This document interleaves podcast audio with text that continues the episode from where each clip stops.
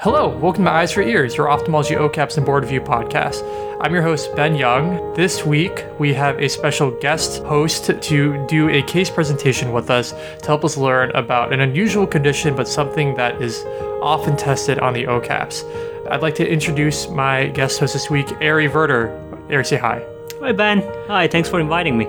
Ari is one of my co-senior residents right now at Yale, and and he recently matched to the New England Retina Associates Fellowship, um, based here in Connecticut. Congrats, Ari, and thanks for coming on the show. Thanks. Happy to be here. Okay, just to frame this episode, I'll try not to spoil what this episode is about.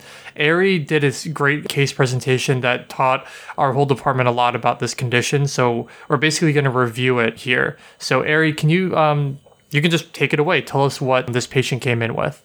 So I saw this patient in the emergency department. His real main issue was the right eye pain and really inability to see out of that right eye.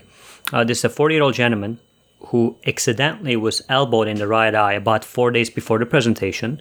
He said that he initially complained of some mild pain and moving lines in his field of vision, but the pain, he said, improved actually the following day. Uh, that being said, he had some continued clear drainage. He didn't think much of it. Except uh, the day of the presentation, he actually woke up with severe pain and he said that he couldn't see anything out of his right eye, and he immediately came to the emergency department. So, his past medical history was actually interesting. He said that he had Marfan syndrome, um, and associated with that, he had aortic valve replacement. With uh, he was on chronic anticoagulation. He was on warfarin. So Ben, you know, I told you that he has Marfan syndrome. What do you think? What's the first thing that you would think to look at this uh, at this guy? Yeah, you know, I think this is something that, if I remember right, we even cover in medical school about Marfan syndrome, which is ectopia lentis. People who've been following our podcast will remember that we did a, an episode on ectopia lentis, but to review, that's where the lens dislocates. Is that right, Ari? No, that's 100% right. Yeah. Oh. Let me say no. Uh, no, yeah, no. You can say no. You can you can shut me down. That's okay. That's okay. I'll take it. You're right, though. You're right. It's uh, six to eighty percent of uh, Marfan syndrome actually people have ectopia lentis, and one thing that they tend to ask in OKAPs is, where is the lens? Is it superior, inferior? One way that I think about is that Marfan people are really tall. So imagine someone standing and opening their arms up to the air and that's essentially supratemporal. And another thing, you I think you did think about talk about this, and homocystinuria actually have um, ectopia lentis as well. One thing I think about this they is they look at the bladder. So urine, bladder, that's essentially inferior, right? So in this case, it's supratemporal. Great, that's awesome. And then in terms of other um, complications from Marfan's, maybe we can start from the front of the eye to the back to try to stay organized. In the front of the eye, I think they can get keratoconus, which can result in things like refractive amblyopia, and they can get strabismus as well. Then we talked about ectopia lentis, and then in the back of the eye, they can get you know significant axial myopia along with the myopia from keratoconus, and they are at a high risk for retinal detachments. Yep. Yeah, and um, really the prevalence of Marfan's is about uh, 1 in 5, depending what study you read, 1 in 5,000 or 1 in 20,000. And about 25-30% of these are new mutations. So in fact, this patient did not did not have any family member with Marfan. So presumably this was a new mutation for him. It's autosomal dominant with a high penetrance, and it's FBN1 mutation. So it's essentially fibrillin 1 mutation. So keep that keep that in mind. And again, OKAPs they do ask these kind of questions. Yeah. That's great. Okay. What other what ocular history do you have? Did he have any of these things previously? Yeah. Well, it's a great segue to his ocular history because he actually did have sublux lenses as a, as a kid. Remember, he this guy was 40 years old, so this I think this happened when he was about 9, 10 or so. Um, he did have cataract surgery, um, and I believe he was left a fake aphakic for a while, and then they put an ACIOL in um, later on in his life. Um, and why yeah. would they have to put an ACIOL? Why couldn't they just put a posterior chamber lens? Why would they have to put an anterior chamber lens in this person? No, yeah, I mean, good question. Um, well, technically, once you have ectopia lentis, um, you know, all the zonules are essentially are gone. You don't really have a bag that's functional. So you have to put an ACIOL or a sclerally fixated lens. So in this case, you know, they put an ACIOL for this guy. I see. That makes sense. Um, that being said, you know, again, it goes along with exactly what you said. So these patients are highly myopic and therefore they are more prone to get retinal detachment. He did have a retinal detachment in the left eye, in the fellow eye, um, which was repaired. And for whatever reason, we weren't really clear on that, but he actually had secondary glaucoma and he did require a trabeculectomy in the right eye. So the the eye that's in question right now, presumably might have been the ACIOL, um, maybe causing some kind of an UGH syndrome or something like that. But he did have a trabeculectomy. You know, we saw this guy again in the ED, so we just want to get some basic lab tests. Essentially, they were all um, normal, except that the INR. INR was supratherapeutic at 3.4. So that might come in, you know, into question later. That's why I want to bring it up. So again, uh, obviously your speakers are not going to be able to see this, but we have an external photo. Um, would you like to describe this, man? So, from what I can see, there is an anterior chamber lens still in the eye. The cornea looks kind of hazy. It's hard to tell exactly from the picture. There is a, a bleb kind of on the top that looks like it's kind of shallow. It's not overly cystic. I don't see any blood in it. It was shallow, yeah. Yeah, it was shallow. Okay. And, but, you know, the weird thing is the anterior chamber from this picture looks really shallow. Like, you know, I mean, maybe there's like a little bit centrally, but it looks like 360 that um, the angle might be closed. What did you actually see, Ari? Yeah, no, you're 100% right. It was actually very shallow. As a matter of fact, this was actually very interesting to me that the, the, the anterior chamber was so shallow that um, the iris, the haptics of the ACIOL was essentially engraved on the iris. So you can actually see an indentation into the iris uh, just because things were being pushed essentially. Wow. Yeah. What were the, um, can you give us the kind of the basic ophthalmic vitals of this eye, like vision, pressure, and stuff? Yeah, so I mean, his vision was count finger um, in the right eye. It's 2020 corrected in the left eye. Um, his pressure was, would you say that's slightly high, 56? Oh, yeah, that's not right. Yeah, that that That's doesn't fit high. right. Yeah, well, that kind of goes with the with the pain that he had, and his fellow eye again it was 10. Um, his his pupil were actually fixed in both eyes. Wow. So it sounds like this is an acute angle closure glaucoma. Well- this, this primary angle closure glaucoma, is that all this is? that's initially when we came in when we saw this patient I was like man you know this fits into the description. But then when you look at his eyes a little bit better uh, you realize that there's actually the fellow eye actually had it much better but he actually had an iridotomy side. Obviously whoever did the ACIOL did it properly and they did an iridotomy side to avoid this. Um, and the right eye actually had a trace you know a, small iridotomy side as well so that being said, that kind of protects you from acute angle closure, but he did have something interesting. Um, his vitreous, you know, you can actually see that through the pupil. There was something bowing towards you, something coming towards you. and it the was heck? yeah, it, it that's exactly what we said. What the heck? What is this? It's red a little bit. Doesn't quite look like retina, but something is in the eye pushing everything anteriorly. So what'd you do next? Well, we we got a B scan. We got a Uh-huh. B scan, and boom, lo and behold, what do you think? So yeah, Ari's showing me a B scan now, and I see 360 choroidal. It looks like a suprachoroidal hemorrhage. You can see that they're choroidals with some kind of layering stuff within the choroidals, and some of those choroidals are kissing, i.e., that they're opposed to each other. Yep, that's exactly what we saw. It's kissing choroidal. So essentially, the, there was a significant amount of choroidal hemorrhage in the back of his eye, pushing everything anteriorly. So, um, a little bit about anatomy of it. So, where is the suprachoroidal space? So you got your sclera, and right underneath, or would you say underneath? Well, in inner layer of the sclera, I suppose, is the choroid, and there's that space. There's a potential space between the choroid and the sclera. And this, I didn't know this, but as I was preparing this, I found out that that space is about 35 micron, and it's important for the accommodation um, because as you accommodate, apparently sclera and choroid actually slides. So in a way, that's kind of an important space, but you know, let alone that's a space um, where blood can actually fill. So that's exactly what happened to this guy. He had suprachoroidal hemorrhage, ton of blood fell, uh, filled in, and um, pushed everything high. So the idea behind the mechanism of this is that he probably had. Um, we didn't mention into the anterior you know ACIOL uh, placement. So they actually did a clear corneal cut, and there was the corneal scar. You can actually see temporally. It was Seidel negative, so it wasn't leaking. But presumably, what happened is that when it was elbowed, that probably opened up. He initially said that, oh, I'm seeing some lines.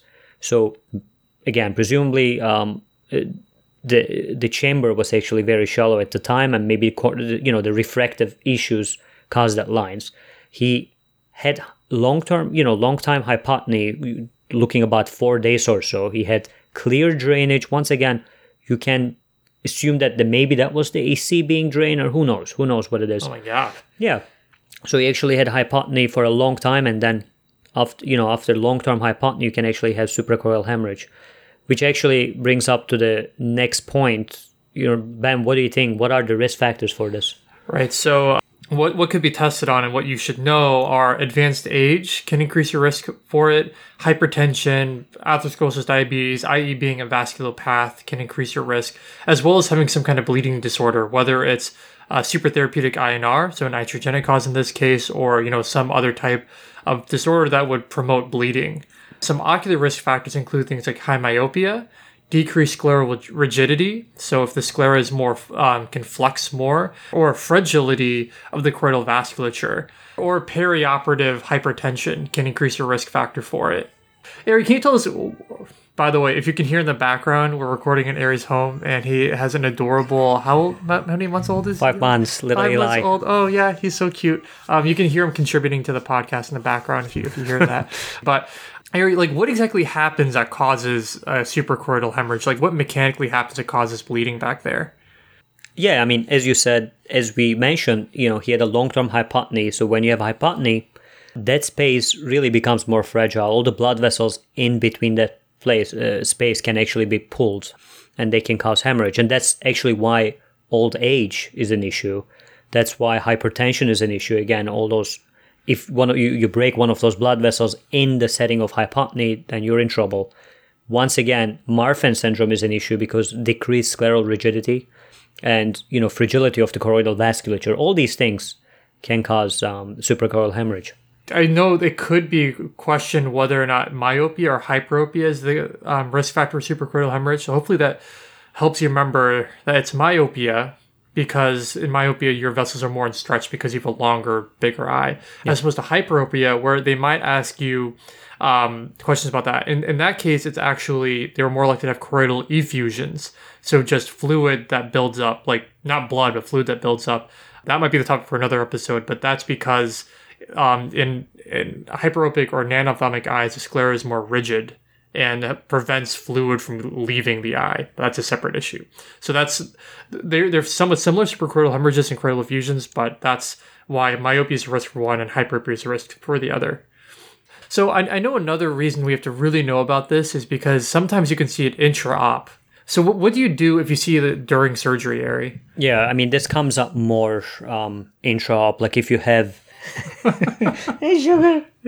Okay, hey, sorry. We have another guest to the podcast. This is Sugar. He's, he's a very sweet cat. I thought Ari was nuzzling my leg, but it turned out to be um, a very adorable cat. So, um, so yeah, again, this can happen intraoperatively. For the most part, again, anything that can cause hypotony can cause this. So, what would you think about? Like, yeah, you know, I mean, one time, one situation where I always get nervous is if you're doing like a penetrating keratoplasty and the eyes just open to the sky then uh, the pressure is basically zero, right? I actually have seen this, and the patient actually at that point started coughing, and mm-hmm. then boom, I have seen this enormous amount of blood coming out into the anterior chamber from the posterior, you know, from from vitreous essentially, from the back. So what do you do if this, yeah the choroid? So what do you do when you see this happen? Like I mean, you know, and and just to to review it, this can theoretically happen with any intraocular surgery where there's um you know a pressure gradient hypotony that can tear the choroidal vessels. So like let's say I see this during cataract surgery or during a, a KP or even yeah a PK I mean or a glaucoma surgery. What do you do, Ari? Yeah, I mean this comes up even OKAPs they ask essentially you want to close the wound and avoid the expulsion of any ocular contents. then put a bunch of visco there just to stabilize everything. And um, you you know you essentially have to close the eye and make sure that the pressure actually stabilizes and tamponades itself Yeah, wow. So, you know, coming back to this patient, what did you do for this patient? Like, what are the, you know, generally, what are the steps in management for suprachoroidal uh, Yeah. hemorrhage? I mean, number one, obviously, when he came in, his pressure was 56. So we wanted to, we loaded him with anything that we can find, you know, with all the ocular medications. We gave him acetazolamide, IV. Nothing really helped. Uh, Obviously, it wouldn't because the problem is not really the production or the drainage. It's just suprachoroidal hemorrhage is so much extensive that's pushing everything forward. So one other way to um, fix this is um, you have to bring the patient to the operating room, and that's exactly what we did. And we did a sclerotomy. So we opened up the choroid from the back, let the blood out And what do you mean from the back, from the sclera? from the sclera. Yeah, that's see. right. You have to do a um, yeah, you know, sectoral peritomy or full peritomy, depending where you want to do the sclerotomy. We did it in one region where we believed that the suprachoroidal hemorrhage was pretty extensive, and the patient actually had immediate relief after we did this. His pressure presumably went, um, you know, significantly down. and then you know i mean that doesn't mean it's that's it for the patient their vision comes back because this patient had kissing choroidals there's always a chance for retinal adhesion and the prognosis for these patients is not is, is typically not always good especially when they've had such a high pressure for who knows how long but i'm glad that you were able to do that for the patient and you know at least give them some relief So yeah, so we did that. Our really our primary goal was to make sure that he was comfortable. Um, he wasn't in too much pain. We were hoping, of course, for the vision to improve as much as it can. You know, unfortunately for him, his vision actually stayed light perception, and we, you know, this is one month after the surgery, and his IOP was five. He had hypotony, but he had no pain whatsoever. Yeah, he was. Uh, considering everything, he was happy. Yeah, you know, it's it's a tough case with a tough condition, but you know, these are the important things we need to know about both Marfan syndrome and suprachoroidal hemorrhages. So to review, Marfan syndrome leads to not only systemic complications but also ocular complications, including keratoconus, iris hypoplasia, which you didn't mention before. Oh, my bad. Keratoconus, importantly, ectopia lentis, and as Ari said, typically superior temporal ectopia lentis. They have a higher rate of strabismus, amblyopia, retinal attachments, and high myopia. In terms of suprachoroidal hemorrhages, things that increase your risk of having that are well, you require hypotony to shear the choroidal vessels to cause a suprachoroidal hemorrhage. And other things that can increase your risks are systemic risk factors for brittle uh, blood vessels like hypertension, diabetes, hyperlipidemia. Advanced age can make your blood vessels more brittle, and preoperative hypertension and yeah, intraocular inflammation. Having blue eyes is a problem. It's um. Is it really? No, I'm kidding. Oh, okay. I'm gonna leave that in. Um, and that's all we have this week. If you like what you heard, you can follow us on Twitter at eyes for ears with the number four, and you can uh, find us on our website at eyesforears.com. If you'd like to support the podcast and a rating review on iTunes or wherever you find your podcast is much appreciated. Again, I'd like to thank Dr. Ari Verter for coming on and spending a Sunday afternoon recording this episode with us. No, happy to do it. Yeah. Uh, thank you, Ben. Shout out to Ari's beautiful son Eli and his loving wife who is letting us record in her home while I think she's trying to sleep after 24. And we'll see you guys next week. Bye. Say bye, Ari. Bye bye.